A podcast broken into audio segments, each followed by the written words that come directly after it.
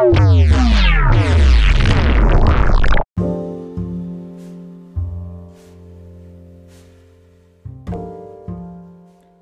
exactly know what are the most common business myth. What I've seen a lot of people believing, or I listen them saying that business means freedom, and some people say it like uh, business is a passive income.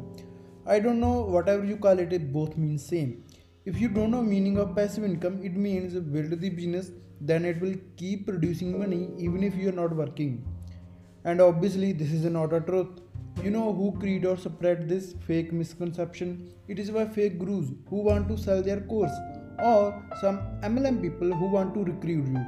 What ask any successful businessman? Actually, you don't need to ask, just observe them. Just observe them. How many holidays they take in a month? What are their working hours? You will find out that they will spend a lot of time in the working. Moreover, people who are building business from a scratch, they are working 10 to 15 hours in a day without any holiday. And by the way if you see this on the instagram then truth is people who never build a business they think building business means freedom.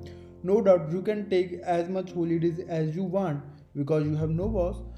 So but it will definitely affect your business in revenue so does passive income exist in the world?